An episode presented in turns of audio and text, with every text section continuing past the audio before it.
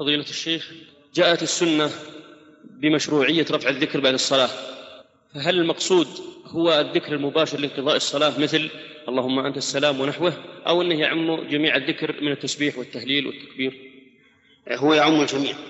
يعم كل ذكر مشروع بعد الصلاة الاستغفار واللهم أنت السلام والتسبيح والتهليل وقد ألف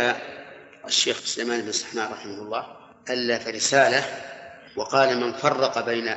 التهليل والتسبيح فقد ابتدع وأنه لا فرق بين هذا وهذا وهذا هو الصحيح. لكن إذا كان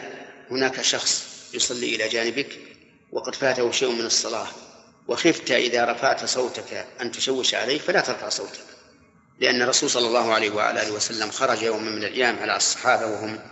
يصلون ويجهرون بالقراءة ويشوش بعضهم على بعض نهاهم أن يرفع الرجل صوته